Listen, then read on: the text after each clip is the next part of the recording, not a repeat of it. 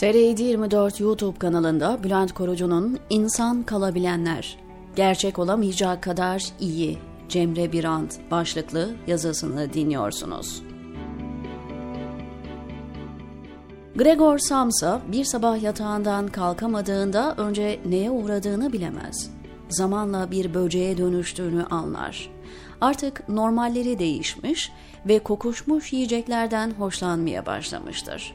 Eskiden iğrendiği şeyler şimdi keyif objesi haline gelmiştir. Dönüşüm bir bilim kurgu romanı değildir.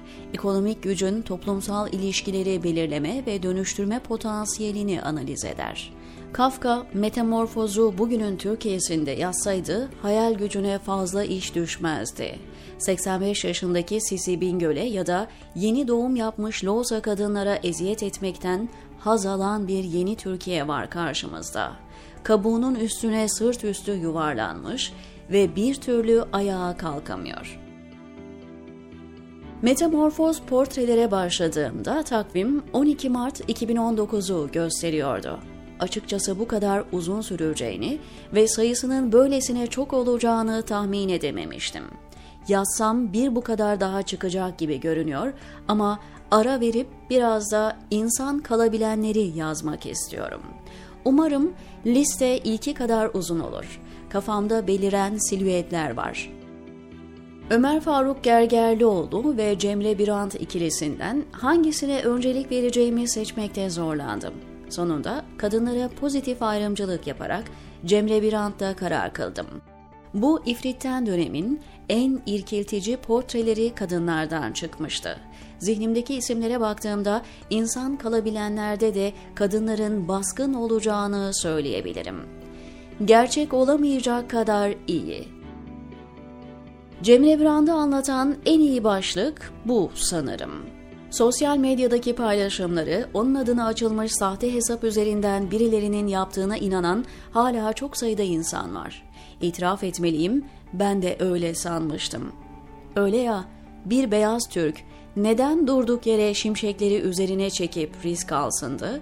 Kimin, ne zaman, hangi absürt suçlamaya muhatap olacağının bilinmediği ortamda, görmeyen, duymayan, konuşmayan maymunlar cehenneminde hatırı sayılır cesaret lazımdı bu duruş için. Onunsa tezi çok sade ve netti. Bir bebeği savunmanın nesi yanlış olabilir? Hapisteki bir hastanın hakkını savunurken nasıl yanlış anlaşılabilirim? Hepimiz insan olarak doğuyoruz. Lakin hiçbirimizin insan kalma garantimiz yok. Niyetimiz, çabamız ve hayatımıza anlam katma mücadelemizle başarıyor ya da Gregor Samsa gibi böcekleşmeyi kabulleniyoruz.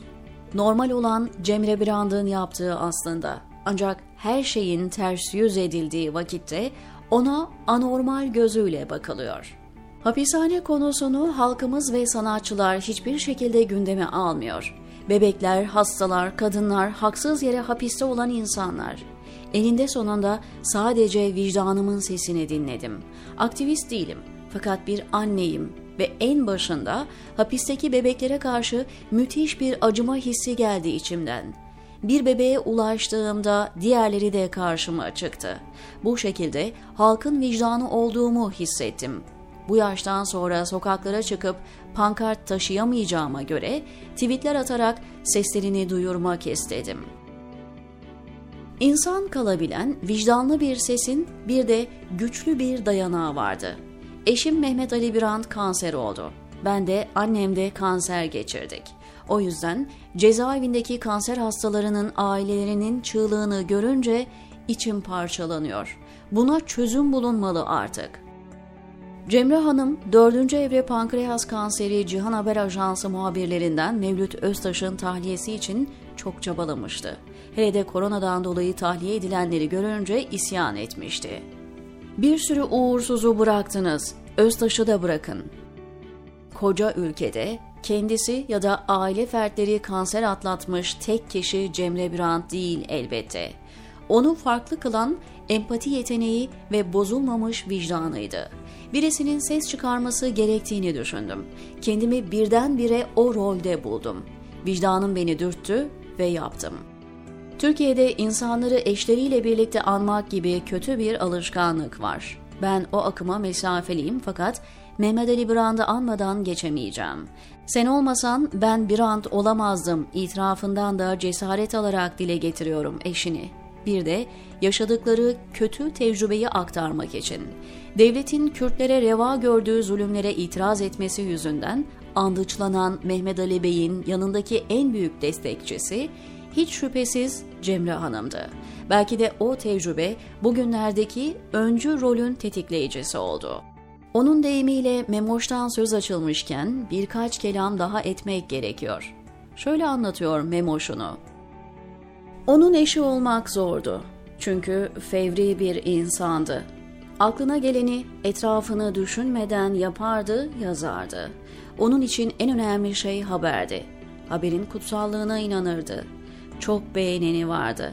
Hatta bir dönem Türkiye'nin en yakışıklı erkeği seçildi. Ertesi yıl Turgut Özal seçildi. O zaman biraz daha rahat ettim. İmkan olsa Türkiye'nin en mavi gözlü erkeği bile seçilebilirdi. Her zaman etrafına insan çekebilen birisiydi. Bu yüzden çok kıskanırdım. Bir eş, bir anne, bir babaanne, bir insan ve en önemlisi insan kalmayı başaran eskilerin deyimiyle bir numuneyi imtisal diyor Bülent Korucu TR724'teki köşesinde.